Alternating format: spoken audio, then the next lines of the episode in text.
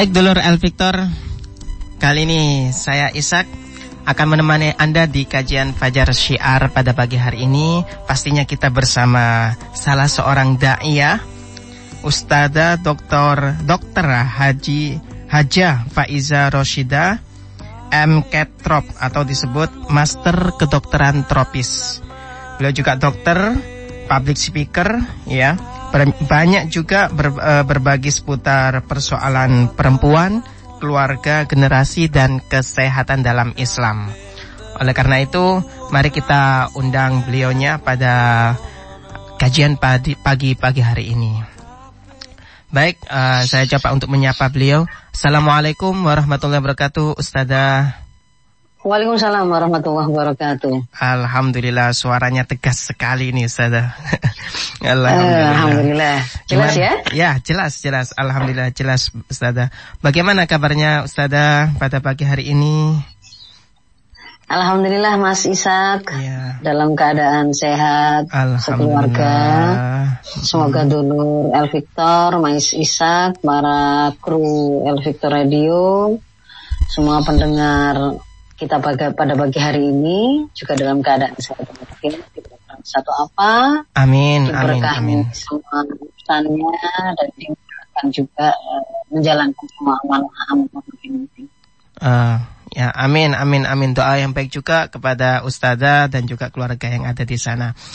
Uh, ustazah uh, berbicara mengenai tema pada pagi hari ini saya dapat informasi ya Ustazah ya dari panjenengan kalau kita akan mengambil pelajaran dari wabah ini yang insya Allah ini sudah sekitar satu setengah tahun ya Ustazah. Satu setengah tahun ya. ini waktu yang bukan bukan yang cepat atau ini lama saja satu setengah tahun ya kalau misalkan satu setengah tahun ini bisa ngeredit sepeda motor ini kemungkinan Ustazah ya bagaimana dengan uh, tema dengan judul pada pagi hari ini Ustazah, pelajaran dari wabah. Iya. Saya mulai langsung Mas Ishak ya. ya. Silakan. Bismillahirrahmanirrahim. Assalamualaikum warahmatullahi wabarakatuh. Waalaikumsalam warahmatullahi wabarakatuh. Alhamdulillah sallian ala Rasulillah. La haula wala quwata illa billah para dulur El Victor yang dirahmati Allah. Alhamdulillah pada pagi hari ini kita diperkenankan oleh Allah kembali bertemu dalam majelis ilmu kita meskipun tidak secara langsung. Semoga uh, apa yang kita sharingkan pada pagi hari ini bisa menjadi sebuah kebaikan, uh, menginspirasi kita untuk semakin taat dan juga Semoga itu bisa menjadi solusi ya atas segala persoalan yang mungkin kita sedang cari, hmm, yang kebetulan sedang kita bicarakan pada pagi hari ini. Hmm, okay. uh, eh, saya ingin mengawalinya dengan tidak lupa mengajak dulur Victor semua untuk senantiasa bersyukur atas segala limpahan nikmat yang diberikan oleh Allah hingga pada pagi hari ini. Alhamdulillah. Kita bisa hadir dalam keadaan tetap iman, Islam, sehat, yeah. berkesempatan. Yeah. Yang itu mungkin eh, hari ini menjadi sebuah kenikmatan yang mahal dan tidak semua orang memilikinya. Masya Allah. Ya. Kemudian yang kedua Salawat dan salam semoga tetap tercurah pada Rasulullah Muhammad SAW serta seluruh keluarga beliau, sahabat beliau dan orang-orang yang meneruskan perjuangan beliau hingga yaumil kiamah. Uh, yang berikutnya saya ingin mengajak Dulur Victor juga untuk mengawali dengan kita melangitkan doa hmm, untuk iya. semua dulur-dulur Victor Uh, termasuk di antaranya yang khusus adalah mendiang almarhumah Mbak Nimah Asis ya Mas Isa. Okay, okay, Bagaimanapun juga memang Fajar Syiar El Victor ini uh, sangat lekat memorinya lekat. dengan Mbak Nimah. Mbak Nimah ya. Semoga apa yang sudah beliau rintis itu menjadi kebaikan yang selalu mengalir Amin. dan tercatat di sisi Allah sebagai kebaikan bagi beliau. Amin, amin, amin ya rabbal alamin. Uh, kita doakan se semua kaum muslimin muslimat yang dikehendaki oleh Allah gugur dalam pandemi ini Hmm. Semoga mereka mendapatkan uh, kesahidan sebagaimana dijanjikan oleh Allah Amin. ketika kaum muslimin ketika kita semua menjalani pandemi ini dengan imanan, sobiron, wahtisaban itu ketika kemudian ternyata Allah kehendaki gugur maka berhak atas uh, syaitan. Amin, amin, amin. amin. Semoga yang sedang sakit hari ini mm -hmm. Siapa pun itu semoga segera Allah berikan kesembuhan, Amin, ya pulih, ya alamin. sehat dan kuat kembali melanjutkan melaksanakan amanah-amanah kehidupan. Amin, amin, amin ya Allah. Yang hari ini seperti kita masih sehat dalam keadaan ya. sehat, semoga Allah sehatkan terus. Semoga amin. Allah sehatkan terus, Allah berikan amin. kesempatan dan kemudian kita untuk berbagi kebaikan di mana pun dan kapan pun amin. kita berkesempatan. Amin. amin. Baik, uh, pelajaran dari wabah mungkin banyak sudah banyak yang membahas apa hikmah dari balik wabah ini, pelajaran dari wabah ini. Hmm. Uh, yang ingin saya angkat pada pertemuan kita hari ini adalah mengkaitkannya dengan uh, parenting Islam yang menjadi kekhasan topik kita. Ya. Hmm. Jadi apa sebenarnya pelajaran yang bisa kita ambil dari wabah ini dan apa yang kemudian bisa kita ajarkan kepada anak-anak kita hmm. dari wabah ini. Jadi kita belajar apa, lalu kita mengajarkannya kepada anak kita. Hmm. Pelajaran dari wabah ini bagaimana? Nah, ya. uh, paling tidak saya sudah uh, mengangen-angen gitu ya. Kira-kira hmm. itu akan ada tujuh pelajaran. Tujuh pelajaran yang bisa kita ambil dari wabah ini dan bisa kita juga ajarkan kepada anak kita. Tujuh pelajaran. Yang ya. pertama, ya tujuh pelajaran. Mungkin nanti kalau sudah agak panjang di ketiga atau keempat mungkin bisa dikat ya Mas Isa kita. Ya, siap siap siap dulu gitu ya. Kemarin ya. saya kurang jelas mendengar uh, suara, suara Mas Isa jadi mungkin ya. uh, ngomong terus ya. Mohon dimaafkan. Ya, insya Allah saya Pengalaman pertama melalui ya. telepon soalnya. Ya. Ya baik, yang pertama pelajaran yang paling mendasar wabah ini merupakan momentum paling bagus untuk kita mengajarkan kembali dan sebenarnya kita sendiri mm -hmm. tuh belajar ya tentang mm. ketauhidan. Ketauhidan. Tentang ketauhidan, tentang kemahabesaran kemahabesaran Allah. Mm -hmm betapa hebatnya kekuasaannya, hmm. bagaimana kekuasaannya itu meliputi apa saja, hmm. bahwa kita ini adalah makhluknya yang sangat lemah, hmm. yang selama ini mungkin kita merasa cukup hebat, bahkan sombong, karena memiliki satu kenikmatan kecil saja yang diberikan oleh Allah. Hmm. Apakah itu berupa kesehatan, lalu sombong dengan body six packnya, hmm. bangga dengan itu, hmm. merasa kayaknya tidak bakal sakit, hmm. sombong karena usia muda, ada dalam keadaan yang paling optimal, kayaknya kuat-kuat atau begitu. Yep.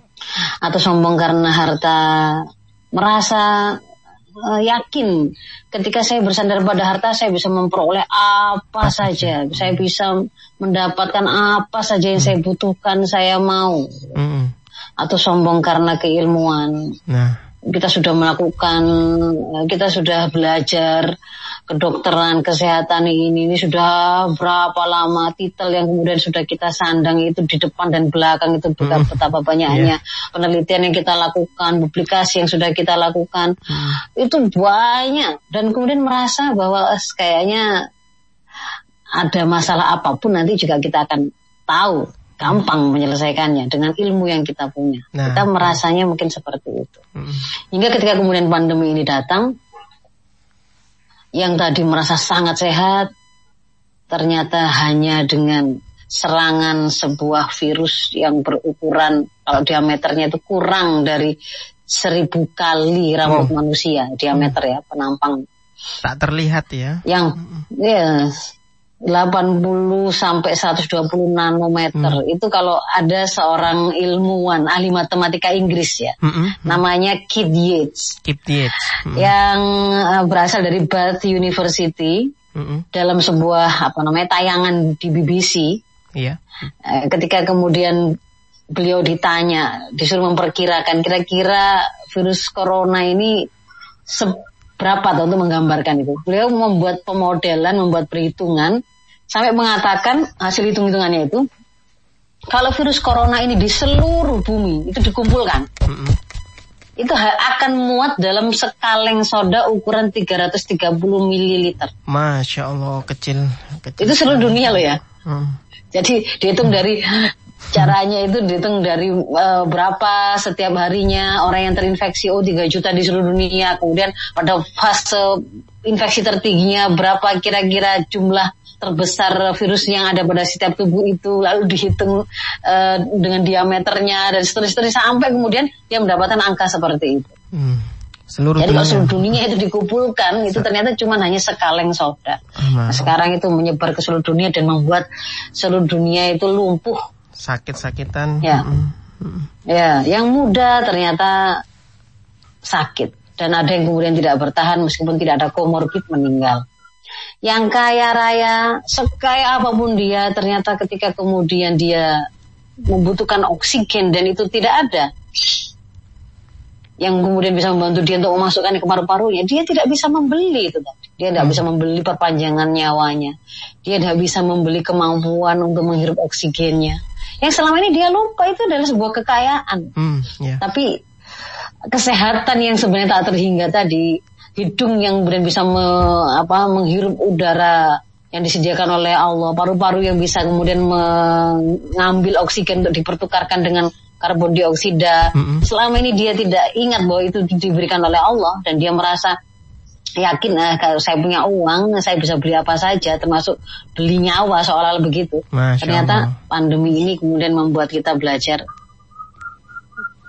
sama sekali kekuatanmu itu tidak ada apa-apanya hmm. sangat kecil okay. orang-orang yang kemudian pakar ahli ketika kemudian uh, wabah corona ini tiba juga jungkir balik kemudian mempelajari makhluk yang sangat kecil ini bergonta-ganti memperbarui kesimpulan karena baru sedikit yang dia tahu mm -mm. Mm -mm. gitu ya. jadi ini menunjukkan sebuah kelemahan Ustazah uh, hadir di antara ya? kita Ya, ini ada Gus Helmi di sebelah saya. Waalaikumsalam. Mas Helmi. ya. Alhamdulillah. Alhamdulillah Mas Helmi ya, bisa bergabung hari ini. Alhamdulillah. Assalamualaikum. Assalamualaikum wabarakatuh. Nggih, Kayak kayaknya kita ini jadi orang pinter tapi kemudian karena virus butuh Gara semua virus. ya. Virusnya gak nah, kelihatan. Ada pelajaran yang berikutnya itu ya. yang berikutnya. Kalau yang nomor satu ini saya masih penekanan kepada pelajaran tentang pelajaran, ya. ketauhidan. Ya, Jadi kita ingat bahwa oh ternyata kita itu sangat lemah. Yeah. Allah itulah sebenarnya segala-galanya. Mm, yeah. Dia punya makhluk itu macam-macam. Mm. Bahkan dengan makhluk yang paling kecil sekecil corona pun ternyata kita yang merasa besar dan sombong yeah. itu langsung seketika gak ada apa-apanya. Yeah. Supaya kemudian kita kemudian bisa melihat kembali ke maha besaran Allah. Yeah. Yeah. Kehebatan Allah. Mm. Dan kemudian kita memurnikan apa namanya penghormatan, pengagungan, pengibadahan yang kita lakukan kepada Allah hmm. pelajaran tentang ketauhidan. Itu kita sampaikan kepada anak kita. Anak kita ya. Jadi kita tidak boleh kemudian merasa besar, merasa sombong, merasa hebat. Karena sebenarnya kita hanya makhluk Allah saja. Iya. Allah itu menciptakan makhluk itu ya ada manusia, ya ada hewan, ada tumbuhan, ada bakteri, ada kuman, ada virus. Bahkan corona ini tuh ada itu kecil sekali. Kalau dikumpulkan sedunia cuma satu kaleng soda. Dihitung-hitung yeah. itu. ya. Dan itu kemudian seharusnya membuat kita semakin menghebatkan, memahabesarkan Allah. Hmm. Ya, yeah. itu pelajaran pertama. Sehingga kita ajarkan pada anak-anak kita, kalau kamu merasa lemah, merasa butuh apa pun, um, merasa tidak ada yang bisa menolong, ingat di sana ada Allah. Zat yang maha berkuasa atas segala sesuatu. Sumber dari segala apa pun di dunia ini, termasuk sumber dari segala kekuatan. Mendekatlah ke sana. Meminta ke sana merundu, sandarkan harapan terbesarmu ke sana. Misalkan hmm. kemudian kita ada pada keadaan orang tuanya dalam keadaan sakit gitu ya, kena hmm. corona ini. Hmm. Anak itu tadi hmm. tauhidnya tidak putus kepada Allah bahwa kalau Allah menghendaki, oh, namanya ini makhluknya, badai sitokin yang katanya sangat dahsyat itu, ketika Allah menghendaki, kemudian dia bisa perintahkan, wahai sitokin, sitokin meredalah, jangan badai, bisa selamat. Hmm. Sementara kita yang manusianya sedang berjuang, sebenarnya dia tidak bisa melakukan apa pun karena itu di luar kontrol bahkan di luar kontrol otaknya sudah. Iya, yeah, iya. Yeah. Pada kondisi ketika terjadi badai sitokin yang hari ini sering uh, menjadi penyebab kematian ya Mas Helmi dan Mas Isa. yeah. Itu pelajaran pertama. Yeah. Lalu yang kedua kita seolah-olah diingatkan lagi dan ini nggak seolah-olah ya memang diingatkan kembali. Memang nyata sudah. Hal yang sangat sering kita lupa itu hmm. adalah bahwa kematian itu pasti. Pasti. Dan sangat dekat. Masya Allah. Pasti dan sangat dekat. Hmm. Sebenarnya segala sesuatu yang pasti akan datang itu adalah dekat. Dekat. Kullu ma huwa atin koribun. Ya, apa pun itu yang kita pastikan dia pasti datang. Hmm, ya. Itu sebenarnya adalah dekat. Nah, sayangnya kemudian kita terlupa. Kadang-kadang dikiranya mati itu mungkin bisa jadi nggak datang. Kalau saya apa namanya ketemu dengan dokter yang hebat, wah bisa saya tunda kematian itu. Hmm. Kalau saya bisa mendapatkan rumah sakit fasilitas terbaik nggak jadi mati itu kan gitu. Masya Allah. Sehingga kemudian ada banyak orang yang karena nggak ngerti filosofi hmm. dan keyakinan ini gitu. Ketika awal-awal dulu pandemi tiba, orang-orang yang takut mati takut mati dan merasa bisa membeli hidup itu, hmm. itu kan kemudian berbondong-bondong pergi ke luar negeri, pergi yeah. ke Singapura, ke mana hmm. yang dia kira di sana lebih aman. Hmm. Termasuk hari ini ketika di dalam negeri situasi chaos seperti ini mm-hmm. ada banyak pejabat yang nah. mengamankan keluarganya, mengungsikan keluarganya ke negara-negara yang mereka kira aman.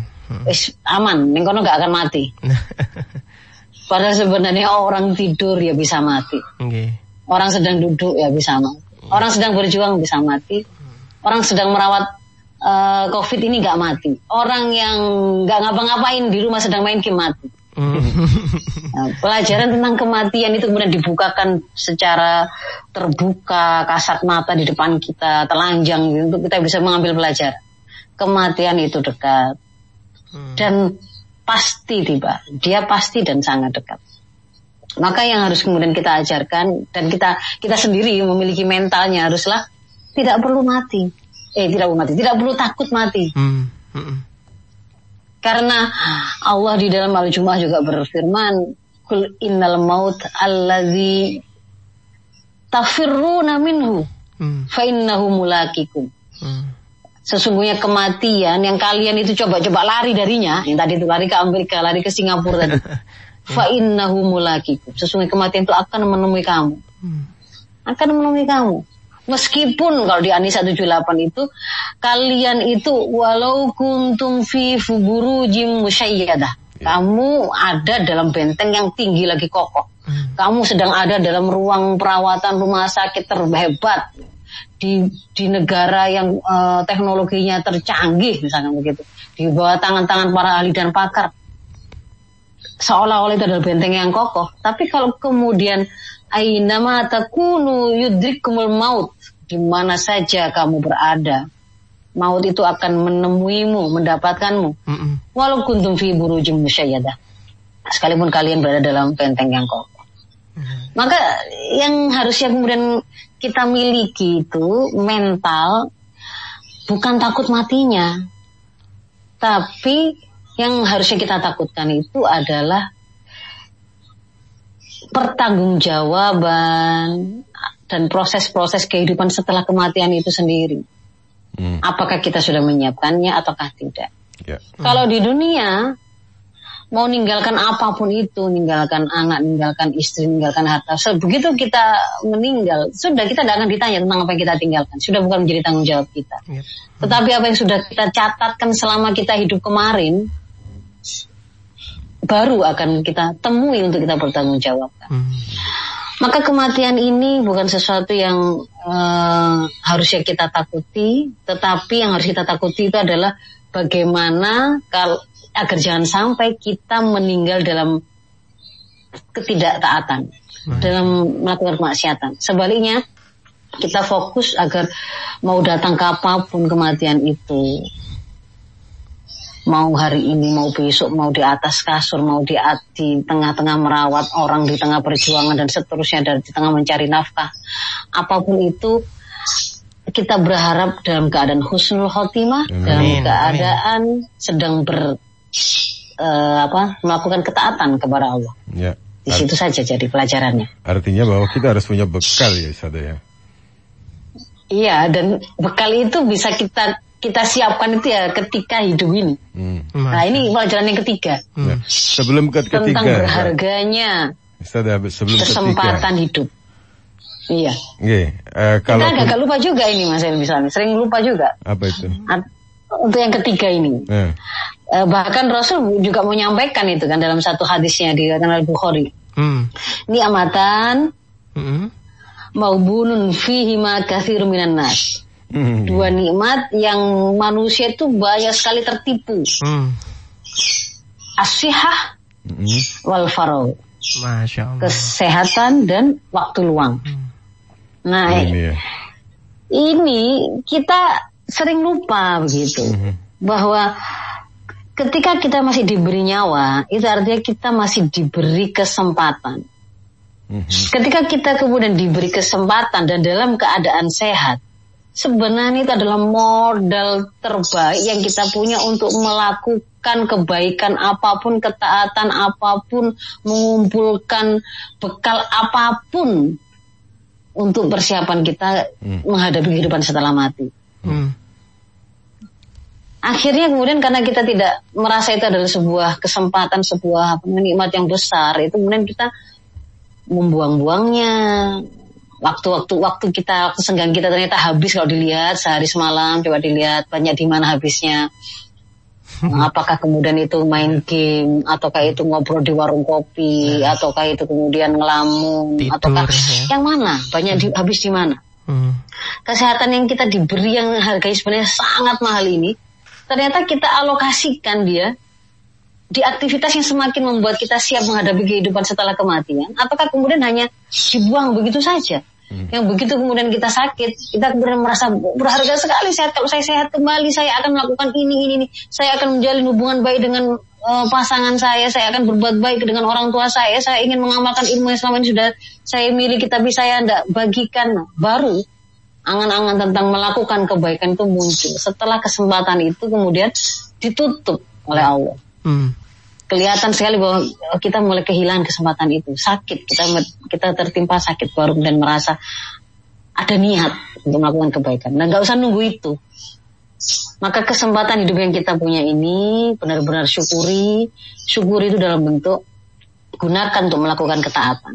Yeah. Mm. Ada banyak kenikmatan-kenikmatan yang kita lupakan itu syukuri sekarang syukuri, syukuri, syukuri dan pergunakan untuk kebaikan. Mm. Kalau kemudian kemarin sudah melakukan hal yang tidak tepat, kita bertaubat atas segala kesalahan, pengabaian, membuang-buang umur, kesempatan dan kesehatan. Kita taubat. Insya Allah ini menjadi momentum yang bagus untuk kemudian kita berbuat lebih baik ke depannya. Yeah. Kita bertaubatan nasuha. Amin. Hmm. Hmm. Itu. Kemudian yang berikutnya yang keempat adalah oh ya, pelajaran dari tentang diberinya kesehatan ini tadi itu adalah kita harus lebih menjaga kesehatan berarti hmm. mulai hari ini. Apa yang kita kenal sebagai 5M itu kan bagian dari perilaku hidup bersih dan sehat. Sebenarnya itu bagian dari ajaran Islam. Hmm. Diperintahkan untuk sering apa menjaga kebersihan tubuh yeah. ya kan yeah. cuci tangan kita malah disuruh wudhu disuruh hmm. atau diajari dawam wudhu untuk mendapatkan keutamaan hmm. siwak nggak sekedar disuruh kumur eh, tenggorokan ya tapi disuruh Bersiwak. Kalau tidak memberatkan setiap mau sholat, hmm. bersiwaklah, bergosok gigi lah. Di situ pasti ada kumur-kumurnya. Ya, ya. Kan begitu kan ya. Hmm. Kemudian kalau kita disuruh cuci tangan hari ini, kita juga kan disuruh wudhu. Wudhu itu tidak sekedar cuci tangan. Hmm sampai kemudian membasuh muka, tangan, semuanya ya begitu kan ya. Mandi juga, sholat, diiringi dengan sholat. Jadi uh, ini pelajaran ketiga. Hmm. Lalu yang keempat, uh, wabah ini juga membuat apa namanya satu kesempatan atau momentum yang bagus untuk kita mengevaluasi. Ternyata ada banyak sekali kerusakan hmm. yang selama ini kita lakukan dalam mengelola bumi ini hmm. atau dalam menjalani hidup ini. Kita sudah lama sudah sudah uh, meninggalkan tuntunan syariah, tuntunan Allah untuk mengelola bumi, untuk melaksanakan kehidupan ini itu sudah sa sangat lama. Hmm. Sehingga ketika kemudian wabah ini tiba, lalu kemudian kita diminta untuk berhenti, begitu kan ya, kurangi mobilitas. Akhirnya kita banyak di rumah yang namanya polusi-polusi itu kan berkurang drastis. Langit yang semula itu hitam mulai biru kembali. Daun-daun yang semula itu tertutupi dengan banyak timbal, banyak uh, apa namanya polutan-polutan logam berat hijau kembali daun-daun. Hmm. Udara menjadi segar kembali. Hmm. Yang selama ini kita mengelola bumi mungkin dengan prinsip lebih banyak ke arah materi, kapitalistik, yeah. serakah hmm. gitu ya. Banyak kita merusak alam. Termasuk ketika kita menjalani kehidupan dalam keluarga, dalam bermasyarakat, saking materinya kita, saking diputarnya kita dan kepentingan-kepentingan sifatnya ekonomi, tangan jadi kaki, kaki jadi tangan, kita merasa uh, itu adalah kenikmatan tertinggi, kebahagiaan tertinggi sampai lupa nyapa anaknya, lupa bermain dengan anaknya, lupa ngobrol-ngobrol sama istrinya. Hmm. Hari ini kemudian kita dipaksa tanda kutip, tetapi pemaksaan itu adalah pemaksaan yang bagus untuk merenungi kembali. iya. Ya. Yang ibu jadi baru merenung. Ternyata harusnya itu saya itu ngajari anak saya ya. Kita, hmm. kita kok sering Yang sebelumnya itu ya? pokoknya titip saja ke sekolah. ya, ketika kemudian harus daring begini, yeah. dia hanya mempersiapkan membantu mendampingi ngerjakan PR saja begitu saja sudah merasa berat. Nah. Padahal dia diingatkan bahwa padahal kan itu tugas utamamu. Yep. Sebenarnya. Lupa ya Ustazah ya. Pendidikan anak. Lupa. Ini kan mulai ingat lagi. Ketika kemudian sering ada di rumah, akhirnya pertemuan lebih intensif. Yeah. Akhirnya bisa tahu oh, anakku ternyata sehari-hari dia nggak sholat lima waktu. Saking nggak pernah nangomah gitu. Bapaknya sampai nggak tahu kalau anaknya yang umur SMA mm-hmm. itu sholat itu ternyata lima waktu saja yang wajib itu nggak bisa, belum bisa. Masya Allah. Jadi di situ kemudian gue mulai mengevaluasi. Mm. Jadi ini adalah momentum untuk kemudian kita kembali menjalani hidup sesuai dengan tuntunan syariah Allah dalam seluruh aspeknya, dalam seluruh levelnya. Mau dalam level individu, bagaimana kita menjaga diri tadi, kehidupan keluarga, masyarakat, dan bernegara. Hmm. Itu yang keempat. Masih ada waktu? Lalu yang kelima adalah uh, tentang pentingnya sekali uh, kita memahami dan mengenali bagaimana tuntunan Islam terkait dengan wabah ini dan juga ilmu pengetahuan terkait dengannya. Ternyata ketika kita ada dalam apa uh, hutan belantara wabah ini gitu. Mm-hmm. di mana ada banyak sekali informasi berseliweran ya. Melalui WA WA grup melalui sosmed melalui apa saja itu yang di share sana sini sana sini. Banyak. Bukannya kemudian pengetahuan itu menjadi informasi tadi itu menjadi sesuatu yang menentramkan menunjuki tapi malah jadi bikin kita jadi bingung. Yeah. takut. Betul nggak Takut berlebihan, khawatir ya. Campur sama nakut nakuti. Hmm. Ini karena karena campur dan hoax. Hmm. Kita itu menjadi orang yang semakin kesulitan untuk berjalan dengan yakin. Laksana orang yang bisa melek menempuh jalan. Bedanya dengan orang yang tidak bisa melihat. Yang masih meraba-raba. Orang yang dia melek, dia akan bisa berjalan dengan jelas. Meskipun udah ada teriakan, oh belum sana sini, kalau dia tahu apa yang harus dia cari, apa yang harus dia dia ikuti, petunjuk mana yang harus dia ikuti, dia akan tetap dengan tenang menjalankan perjalanannya tadi itu dengan sebuah keyakinan. Lah yang membuat dia yakin, yang membuat dia tertunjuk, yang membuat dia seperti uh, ada lampu yang menuntunnya, itu apa? Itu adalah syariah, itu adalah tuntunan dari Allah, zat yang maha benar. Nah di dalam syariah itu kemudian ada penjelasan tentang bagaimana kita bersikap menghadapi wabah ini, di di sana juga ada sebuah tuntunan bahwa kalau kemudian kita mau bertanya tentang sesuatu yang kita tidak ketahui, maka bertanyalah kepada para ahlinya atau pakarnya. Wabah ini adalah persoalan sains. Ada ada dimensi sains, meskipun juga ada dimensi uh, akidah ya, keimanan dan tuntunan syariah di sana. Tapi di sini ada uh, beririsan dengan persoalan sains dan teknologi. Mau ngerti tentang vaksin, mau ngerti tentang uh, masker yang baik, bagaimana cara memakainya, bagaimana menghindari untuk tertular dan seterusnya. Bertanyalah kepada ahlinya atau pakarnya. Hmm, Fas'alu yep. ahla dzikri in hmm. kuntum la ta'lamun. Hmm, yep. Termasuk bagaimana pengobatannya. jangan bertanya pada orang gila. Ya. Jangan bertanya kepada orang yang tidak punya pengetahuan tentang itu. Kan Nah. begitu. Ya. Jadi penting sekali eh, wabah ini mengajari kita tentang pentingnya berpikir benar. Ya. Tapi kadang-kadang ngapunten, Ustazah. Orang yang sama-sama punya ilmu, misalnya Nah. eh, basic dokter, sama-sama dokter, kadang-kadang Nah. juga berbeda. Ini gimana ini? Ya, berbeda Nah, pandangan itu- juga. Betul. Makanya kalau kemudian kalau di dalam tuntunan Islam itu begini Mas Elmi. Hmm. Pengambilan keputusan itu ada beberapa macam, ada beberapa level ya. Ya. Kalau itu berkaitan dengan hukum atau tasyri, maka eh, keputusannya adalah dikembalikan kepada apa kata syariat, yaitu hasil ijtihad mujtahid gitu ya. Mm.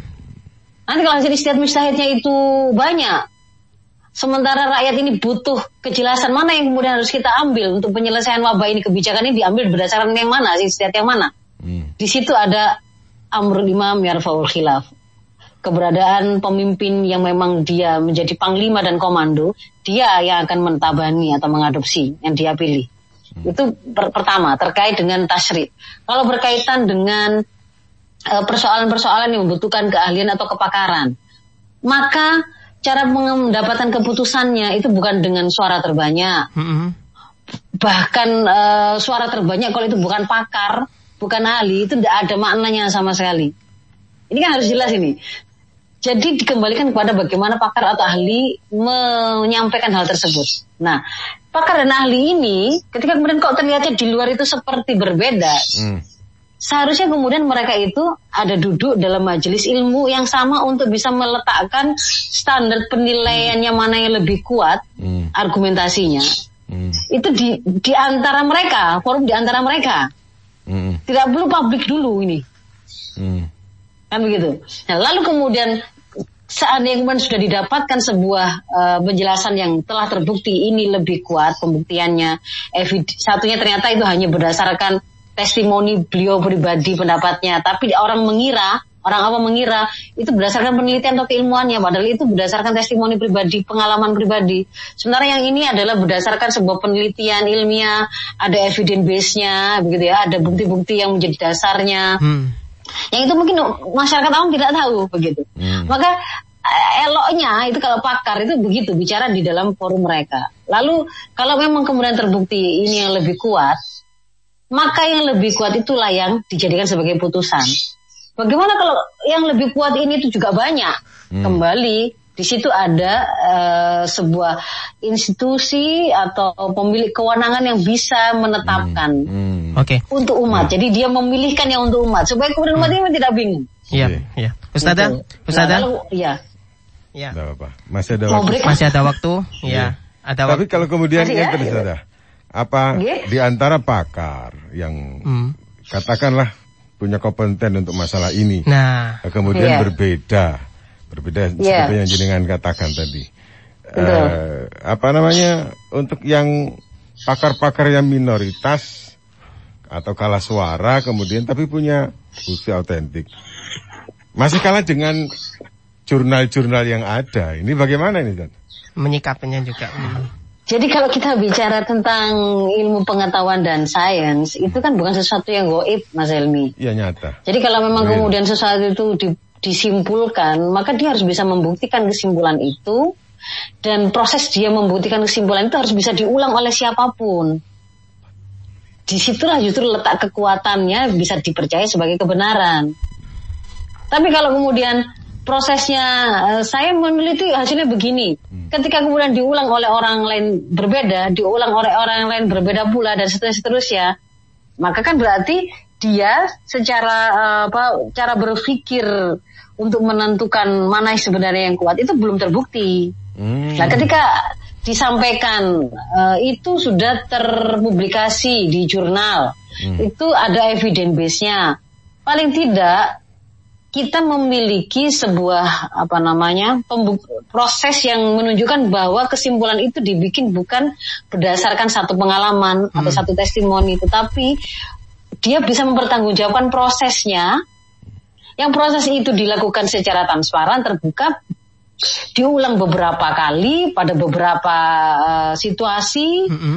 oleh orang yang berbeda, kok ternyata hasilnya sama. Maka itu menunjukkan sebuah kekuatan di situ. Hmm. Jadi ini bukan masalah uh, apa namanya satu orang dengan kalah dengan banyak jurnal bukan begitu? Hmm. karena makna terpublikasi itu berarti dia sudah melewati proses pembuktian itu tadi. Kita hargai proses pembuktiannya. Yeah. sementara kalau meskipun dia pakar bertitel banyak untuk satu perkara kemudian ternyata dia hanya menyampaikan uh, asumsi karena dia belum pernah membuktikannya. Hmm. kan begitu? Hmm. jadi ya itu tentu lebih lemah gitu. Hmm seandainya kemudian memang terbukti itu uh, lebih kuat, meskipun ternyata uh, jumlah pakar yang berhasil membuktikan tadi itu jumlahnya lebih sedikit daripada yang mayoritas, tetap ketika kemudian uh, ini berkaitan dengan sains dan ilmu pengetahuan, hmm. maka yang diambil adalah dikembalikan pada pendapat yang paling paling ahli, paling pakar dalam hal ini. Oke. Okay. Hmm. Tapi itu tadi catatannya bukan klaim, tapi hmm. pembuktian. Pembuktian. Ustazah, iya, uh, kita Ustazah kita punya waktu dua menit sebelum kita break mungkin bisa diselesaikan uh, pelajaran. Diselesaikan ya? ya. Atau dilanjutin lagi nanti? Oke. Okay. Tentang jadi masih ada uh, pelajaran ke eh, lanjut yang sedikit lagi. Iya. Pelajaran yang berikutnya adalah hari ini juga mengajari kita tentang pentingnya menahan diri dari bicara, melakukan share sesuatu yang kita tidak ketahui atau kita belum validasi, kita cari kebenarannya ya kan? Jadi misalkan ada di sosmed itu gambar meme. Ini gambar hidung akibat banyak swab yang hidungnya lubangnya sangat besar. Itu sebenarnya meme gitu loh, editan dibuat hidung itu besarnya seperti itu. Tetapi kita harus bijaksana. Hmm. Tidak semua orang yang main sosmed, punya HP, lalu melihat gambar itu, hmm. dia tuh ngerti bahwa gambar seperti itu bi bisa dibikin dengan cara mengedit. Hmm. Sehingga kemudian dia mengira, wah gara-gara swab jadi kayak gini ya hidungnya. Nah, maka ketika kemudian dia sebenarnya sakit dan seharusnya kemudian diperiksa dengan dilakukan swab, dia menolak mentah-mentah. Hmm. Karena takut itu tadi membayangkan gambaran hidungnya nanti jadi seperti hidung babi tadi itu. Nah, hmm. nah itu siapa yang salah? Orang yang share tadi tanpa berpikir panjang bahwa ada orang-orang yang ternyata tidak ngerti gitu itu tuh meme gitu. Itu hanya gambar editan. Maka berbagilah hanya yang benar. Berbagilah hanya informasi yang sudah Anda ketahui, Anda validasi. Ini ada rujukannya. Ada sandaran kebenarannya. Jangan main share-share-share ternyata kemudian menyesatkan. Nah. Dengan minum uh, degan, virus mati, satu hari mati. Begitu kan ya? itu termasuk yang harus kita hindari ya. Lalu yang berikutnya ada dua lagi ya Mas Mas Isak ya. Iya. Hmm. Uh, wabah ini mengajari kita tentang perlunya kebersamaan, saling memudahkan, saling menguatkan. Kita sebenarnya dalam Islam itu sudah diajari bahwa al mukmin ya dengan mukmin yang lain itu kan kajasadil wahid ya seperti tubuh yang satu. Hmm. Ketika ada yang sakit, ada infeksi masuk, badan meriang, demam semua, ada bagian tubuh yang kemudian tidak mau bergerak karena untuk mengurangi energi yang keluar dan seterusnya. Demikian pula hari ini wabah ini, kalau kita masih berpikir golek selamatnya dewi-dewi, tidak akan pernah selesai kita pokoknya saya sudah maskeran, sudah sudah 5 m. Tapi kita lihat di sekitar kita itu ada orang yang tidak tidak taat protokol kesehatan itu dan kita biarkan, maka sampai kapan pun akan munyer saja. Kita tidak kena kita tidak menularkan karena kita menjaga menjaga diri supaya tidak menularkan kepada orang lain. Tetapi ada peluang kita tertularkan karena masih ada orang yang membukanya begitu. Jadi kita membutuhkan kerjasama, nggak boleh ada egois, nggak boleh berpikir oh, nyari untung sendiri, borong oksigen sendiri, borong obat sendiri, borong APD sendiri, akhirnya malah kemudian kesulitan yang menangani di rumah sakit yang butuh APD, yang butuh oksigen. Padahal di rumah itu oksigennya itu yang dia beli, dia borong itu nggak terpakai, begitu. Jadi harus ngerti begitu. Kita menghadapi wabah ini tuh bareng-bareng, nggak boleh egois.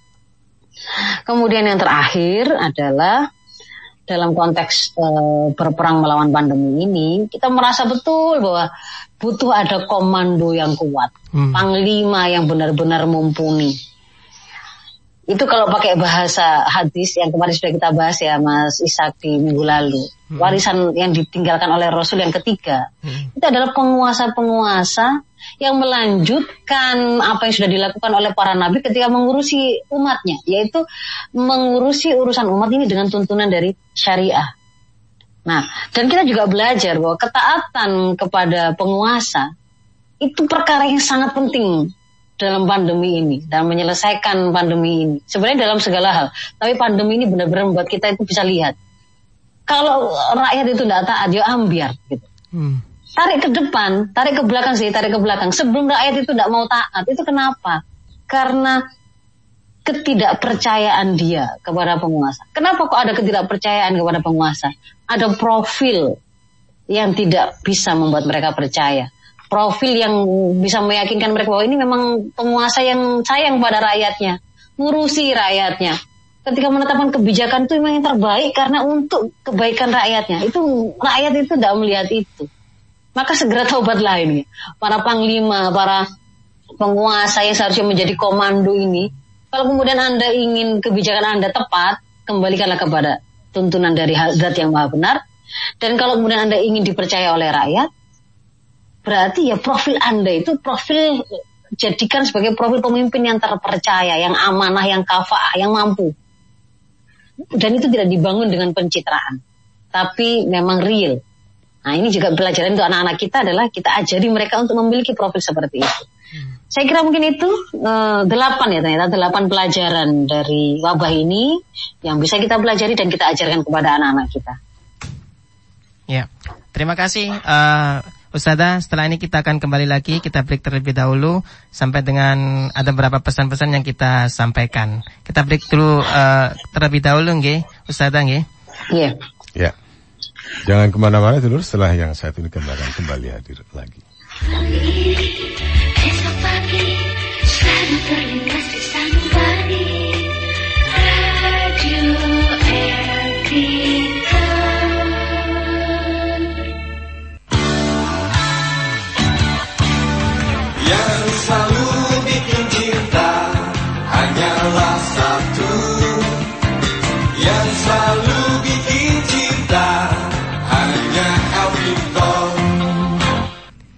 Baik, dulur El Victor, kita kembali lagi di kajian syiar pada pagi hari ini Bajar bersama syiar El hmm, Victor. El Victor bersama yeah. Ustazah Dr. Faiza Rosida. Faiza Rosida. Oke, okay, kita Ustazah. Ustazah, halo. Masih, Alhamdulillah. Masih tersambung? Ah, masih iya. tersambung. Allah. Ustazah ini tu, sudah tujuh tadi ya? Ya, delapan, lebih ini. delapan. iya. Ustazah, menarik yang disampaikan ini. Bahkan ada tersisa satu pertanyaan yang bikin saya tadi iya. apa namanya uh, di poin ketiga atau kedua tadi ya bahwa meninggal itu adalah uh, ya memang sudah waktunya mm -hmm. sudah waktunya mm -hmm. tidak bisa dimajukan tidak bisa dimundurkan dimundurkan iya yang mm -hmm. jangan katakan lari ke mana pun tetap akan ditemui oleh kematian itu mm -hmm. pasti dan dekat tiba. gitu ya mm -hmm. sekarang banyak mm -hmm. orang meninggal karena covid maaf, sekarang pada ah, banyak orang meninggal di saat-saat pandemi ini. Hmm. Apakah hmm. karena COVID? Pertanyaannya. Kalau pertanyaan pertanyaan ini dikembalikan kepada persoalan keimanan kita, hmm. yeah. sabab wahid atas kematian itu hmm. adalah datangnya ajal. Ya. Yeah. Mas Yeah. Sementara kecelakaan, sakit, hmm. tenggelam, hmm. wabah dan seterusnya itu adalah hal hal atau kondisi. Namanya kondisi itu ada kan yang bisa mengantarkan kepada kematian, ada kan yang tidak. Hmm. Tapi sebenarnya yang akan mengantarkan kepada kematian secara pasti itu adalah karena Allah Betul. telah mengutus malaikat maut hmm. aduh, ya. untuk mengambil nyawa karena hmm. ajalnya sudah tiba. Yeah. Sebagaimana yang sudah dia tetapkan, hmm. ajal ajal si A, si B, si C itu sudah tiba. Hmm yang mendatangkan dan yang me, apa, mengundurkan atau tidak mendatangkan ajal tadi itu adalah Allah saja. Itulah mengapa huwa Allah al-muhyi al-mumit. Jadi yang mematikan dan menghidupkan itu hanyalah Allah saja. Karena dialah yang kemudian punya kekuasaan untuk memberi nyawa atau mendatangkan ajal. Mau memerintahkan malaikat maut untuk datang mengambil nyawa seseorang ataukah tidak itu Allah yang berkuasa penuh atas hal tersebut. Hmm. Ini keyakinan yang harusnya jadi itikot kita. Pertama, ya. hmm. Nah, tapi kemudian hal itu kan kita hidup kita hidup dalam keadaan kondisi atau hal yang macam-macam. Hal itu tadi macam-macam. Ketika masa pandemi atau wabah, sunatullah wabah itu adalah sebuah penyakit yang menimpa banyak orang Hmm. pada saat yang bersamaan. Hmm. Kalau biasanya orang itu sakit giliran, kalau halahnya tadi kondisi sakit itu mengantarkan pada kematian itu masih sifatnya itu individu individu individu gitu kan ya. Orang akhirnya kalau menurut ilmu pengetahuan eh, selamat atau tidak selamatnya kan itu merupakan perpaduan antara eh, kuatnya serangan yang menjadikan sakit, eh, kekuatan tubuh dia, dan kemudian faktor lingkungan yang ada di luar dia. Apa itu segera mendapatkan pengobatan, penanganan, atau kayak yang lain-lain ya. Atau ada situasi ya? wabah atau di luar ini banyak banyak apa namanya banyak polusi kah, tidak sehat kah, airnya nggak bagus kah dan seterusnya. Nah, itu berkorelasi, berinteraksi tiga faktor itu. Nah, tapi pada waktu keadaan wabah begini, yang tadinya orang itu sakit orang per orang satu-satu, mungkin giliran nggak barengan, dan di situ kemudian tiga tiga hal tadi yang saling berinteraksi itu akan terlihat sekali masing-masing ya. Ada yang sembuh karena kekuatannya lebih bagus, ada yang sembuh karena ternyata serangan virusnya itu lebih lemah, ada yang sembuh karena sakjane berat tapi dia tertolong karena momentumnya pas, mendapat penanganan yang pas dan seterusnya. Nah, pada hari ini ketika wabah seperti ini karena barengan, maka kemungkinan terjadi kematian Hmm. lebih besar jumlahnya daripada ketika tidak barengan tentu lebih besar. Hmm. Pertama dari sisi jumlahnya saja memang lebih besar, gitu kan Ya. yang sakit yang terpapar. Kedua, ketika kemudian itu barengan sakit dan semuanya ada pada keadaan membutuhkan rumah sakit atau sarana pelayanan kesehatan, maka kita bicara kapasitas dan kemampuan dari fasiahinkes tadi bagaimana. Ketika barengan berat sementara kemampuannya tidak mampu untuk me- mengcover kalau datang semua barengan, Mm-mm. kalau satu-satu atau giliran mungkin selamat begitu ya. Tapi ketika barengan, maka itu kemudian menjadi faktor tersendiri yang membuat kemungkinan kematian lebih besar. Hmm, ya, ya. Ya. Nah, yang yang ketiga memang sunatullahnya wabah itu ya banyak orang yang kena. Mm-mm. Namanya wabah itu bukan satu orang. Ya. Kita sudah belajar dari sejarah berkali-kali wabah itu ya memang besar jumlah kematian.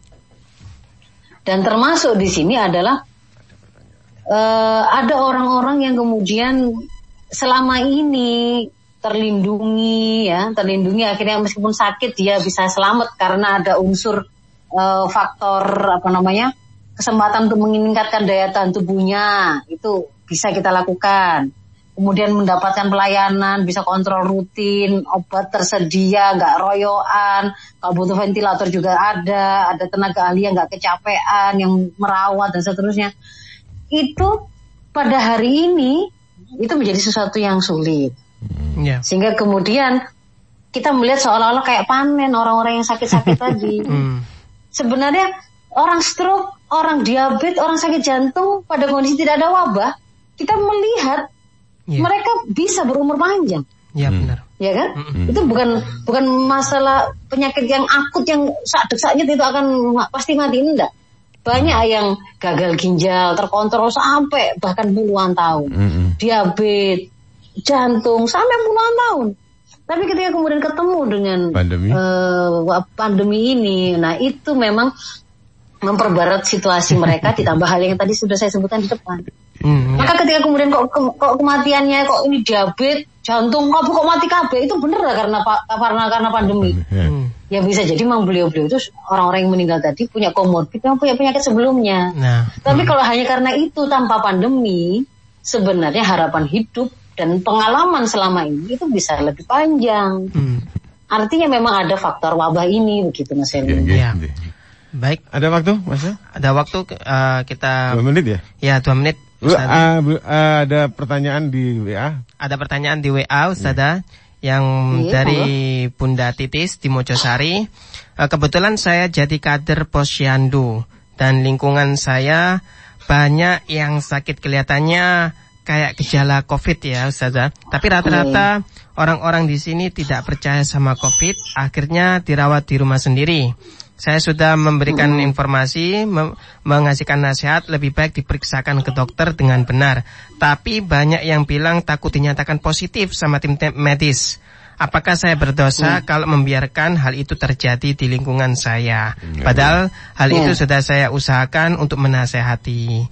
Dan juga bagaimana cara untuk uh, me mengingatkan orang-orang sekitar kita, Ustazah. Jadi itu pertanyaannya. Hmm. Ini ya, di covid kan tanda kutip. Ya. Orang yang sering iya bahasanya tren ya lalu kemudian di di apa namanya di uh, diyakinkan itu dengan ada uh, cerita. Saya kemarin dengar atau baca di sosmed itu ada orang yang kemudian uh, dia nggak sakit apa apa tapi disuruh tanda tangan dipaksa bahkan kalau dia mau tanda tangan bahwa dia covid mau di mau dikatakan sebagai sakit COVID, dia dapat uang dikasih 10 juta. Bisa begitu ya? Ada yang seperti itu. Nah, gini. Setiap kali kita mendengar ada orang, ini katanya di COVID kan, kejar si yang menyebutkan itu. Hmm.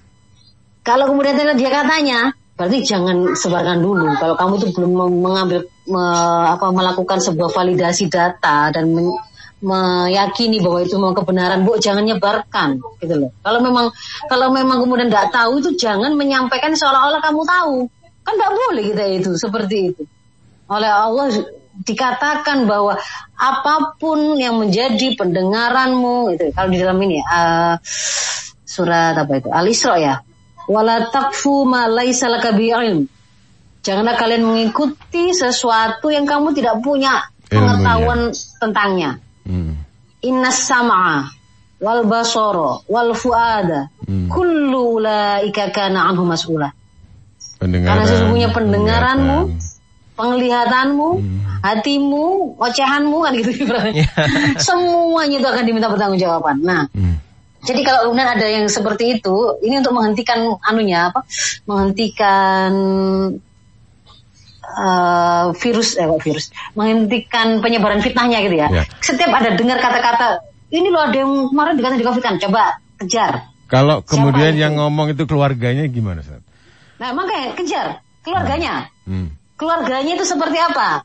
Dia mengatakan saya sendiri. Oh baik kalau saya sendiri berarti itu rumah sakit mana? Hmm. Siapa orangnya? Hmm. Sebutkan. Hmm. Kalau kemudian punya keberanian sampaikan itu melalui jalur berwenang. Kalau hmm. kemudian tidak merasa sanggup begitu, hmm. silakan uh, viralkan. Ya. Nanti akan didukung itu pasti oleh sosmed. Oh, gitu. Tapi harus jelas menyebut rumah sakit ini, perawat ini, dokter ini, nakes ini atau apa. Hmm, detail ya. Supaya bisa terkonfirmasi. Ya. Nah, nanti kalau kemudian terkonfirmasi, akan kemungkinannya kan, oh ternyata yang dia masukkan disuruh tanda tangan itu adalah tanda tangan pernyataan bahwa pada masa pandemi ini setiap kali mau melakukan tindakan apa pun nakes itu ada protap bahwa mereka harus meminta persetujuan. Hmm, Di masa pandemi ini ada protap khusus. Misalkan kalau yang sebelum pandemi itu nggak ada namanya yang masuk ke rumah sakit itu di swab, yang ini pasti harus di screening di depan. Hmm. Untuk bisa dipisahkan apakah Anda itu aman, tidak ada virus COVID-nya, sehingga nanti kalau butuh perawatan di ruang yang bisa digabungkan dengan orang-orang yang tidak kena COVID, hmm. ataukah anda meskipun nggak bergejala masuk dengan kecelakaan, ternyata di di tenggorokannya itu ada virus COVID-nya, sehingga nanti ketika butuh perawatan ruangannya pun ruangan yang ada dikhususkan untuk perawatan pasien COVID. Oh kalau ternyata itu, oh salah paham berarti kan? Ternyata hmm. itu bukan protap di COVID kan, tetapi itu protap penanganan pasien di sarana pelayanan kesehatan di masa pandemi COVID. Hmm begitu. Ya, kan harus akan jelas. Atau oh ternyata memang ada itu. Bunyi kok kalau kalau kalau kamu mau tanda tangan itu akan mendapatkan uang sekian. Coba gimana? Kan kalau bisa ditelusuri namanya rumah sakit akan ketemu. Ternyata pernyataannya bukan begitu tetapi bahwa kalau ternyata nanti dalam perjalanannya ini kan masih proses masuk ya. Masuk itu sudah diminta tanda tangan itu tadi persetujuan. Yeah. ternyata pernyataannya bunyi kalau kalau nanti ternyata dalam perjalanannya itu diketahui ini sakit COVID yang terkonfirmasi, hmm. maka biaya akan di, diganti bisa diklaim ke pemerintah. Nah. Tetapi kalau ternyata tidak, meskipun kemudian di depan tadi itu dilakukan pemeriksaan adakah COVID atau tidak ya menjadi tanggungannya. Hmm. Kalau ternyata itu maknanya, oh memang seperti itu memang benar. Tapi kan ternyata salah paham. Bukan kemudian, oh nek aku COVID oleh duit, gak ada begitu itu. Jangan kan bagi-bagi uang begitu ya. Uang yang sudah jelas-jelas dirawat dengan COVID saja, klaim yang diajukan lalu turun cair dananya itu itu banyak yang tidak turun sehingga banyak rumah sakit yang mau kolaps ini. Hmm. Nah, itu kemungkinan yang kedua. Yang ya. ketiga, Ustaz, ini memang ada orang ya? gitu mbak Mas Helmi. Nah ini supaya ketangkep juga.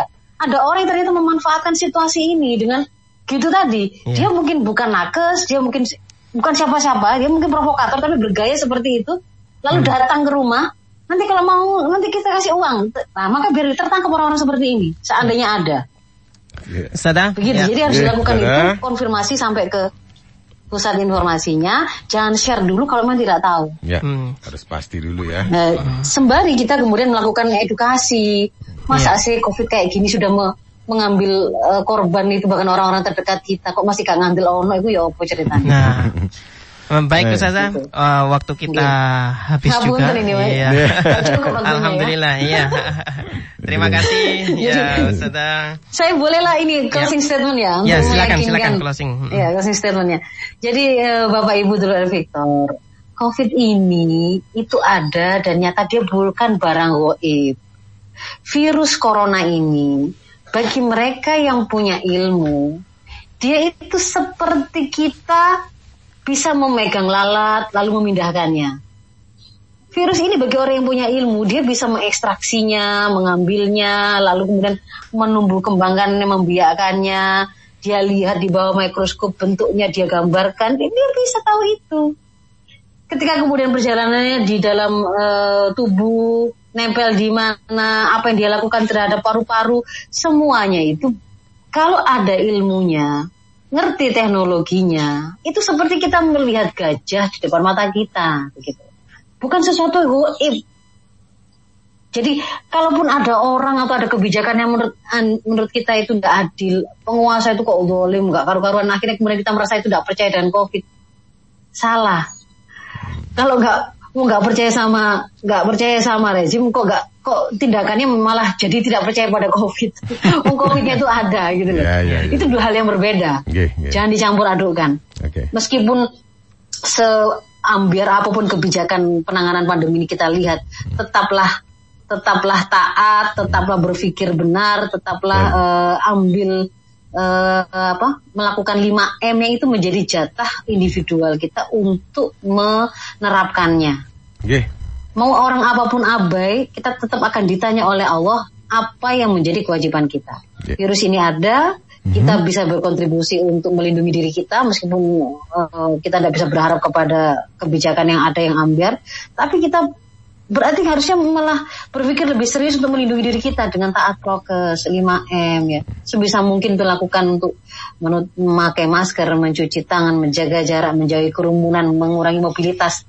Seandainya kemudian harus pergi untuk mencari nafkah dan seterusnya, e, tamengi itu dengan doa, mm-hmm. dengan permohonan kepada Allah agar melindungi kita, tetap ikhtiar terbaik protokol kesehatannya jangan di abaikan. Semoga Allah menjaga dan meridhoi apa yang kita usahakan Amin. begitu Mas Baik. Helmi dan Mas Ishak. Terima kasih. Mohon maaf atas sama -sama. segala kekurangan aku minkum.